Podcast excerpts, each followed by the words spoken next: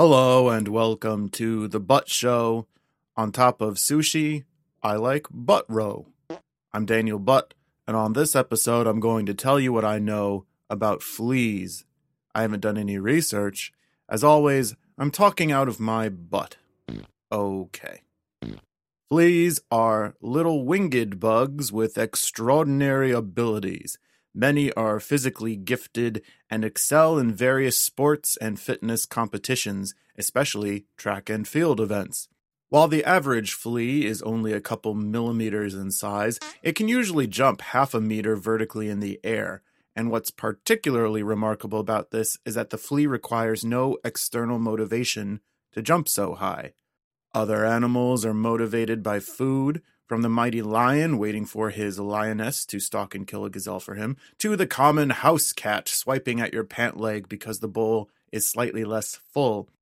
Other animals still have emotional motivation to excel in physical competition, like the allure of a gold medal or disgust in the Golden State Warriors, but the flea just goes and does it, as if it were a robot with little robot pogo sticks in its legs. Mm. P.T. Barnum is known for his circuses, which featured common circus fare like unicycling bears, stacked elephants, hirsute women, three rings, one more than Steph Curry, and the Monopoly Man in a red coat. These were well attended and well loved, with fans buying spongy circus peanuts and delighting at a freak show that featured none of their family members. What were not as well attended were Barnum's flea circuses, like tiny traveling decathlons. Despite the grand scale of their physical feats, the aforementioned jumping, as well as complex arithmetic and grueling CrossFit workouts, the action was still flea sized, and therefore hard for a crowd of people to comfortably watch. The intricate flea costumes were sadly completely lost on everybody. They were also literally lost every time a flea changed outfits because they were so small. Even more impressive than the flea's physical strength and ability is the flea's diet. Perhaps unsurprisingly, it mirrors the diet of peak athletes such as Olympian Michael Phelps, in that a flea eats much more than you'd expect. A flea has six full meals a day and would have more if it didn't value sleep as much. For breakfast, fleas will typically have a four egg omelet, and yes, those are chicken eggs. A typical flea lunch is an 11 ounce steak with a pound of green vegetables, and many fleas like to cheat at dinner with a deep dish sausage and peppers pizza. The most time consuming part of the preparation of the meal is, of course, chopping it all up into little atomic portions. You may be wondering where a flea puts it all. As it turns out, any part of the flea's intake that can be converted to energy is. A flea's digestive bacteria are much more efficient than, say, a human's because the relative size of the bacteria is so much larger with fleas. There are only about six bacteria inside every flea, and it'd be like having guinea pigs in your tummy.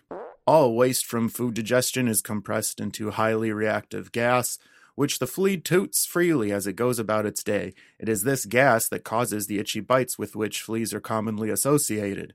If you compressed all those eggs into your microflatulence, you would bother other people too. Fleas are very social creatures, which is why they really enjoy house pets. Of course, due to their diminutive size, it is practically impossible for fleas to bring home their own dogs, cats, birds, rodents, or fish, and they instead like to spend time with human beings' pets as frequently as possible. It is one of the most cruel misunderstandings in the world that we counter this desire for animal to animal affection with poison, trying to get the fleas as far away from us as possible. Hopefully, this show spreads some awareness. The largest flea on record was so monumental in size that he has his own IMDb page. He was last seen playing bass for the Red Hot Chili Peppers. And that's all I know about fleas. Oh, sounds like I've got an incoming butt dial. Hi, this is Mark from Menlo Park. I was wondering if you'd like help setting up an online presence for your show that would make it more open and connected to the world. Just circle back with one of my executive assistants when you have the bandwidth. Thanks to Mark for their call. To submit a topic for a future episode or to listen to previous episodes, go to thebuttshow.com. Take care, everyone.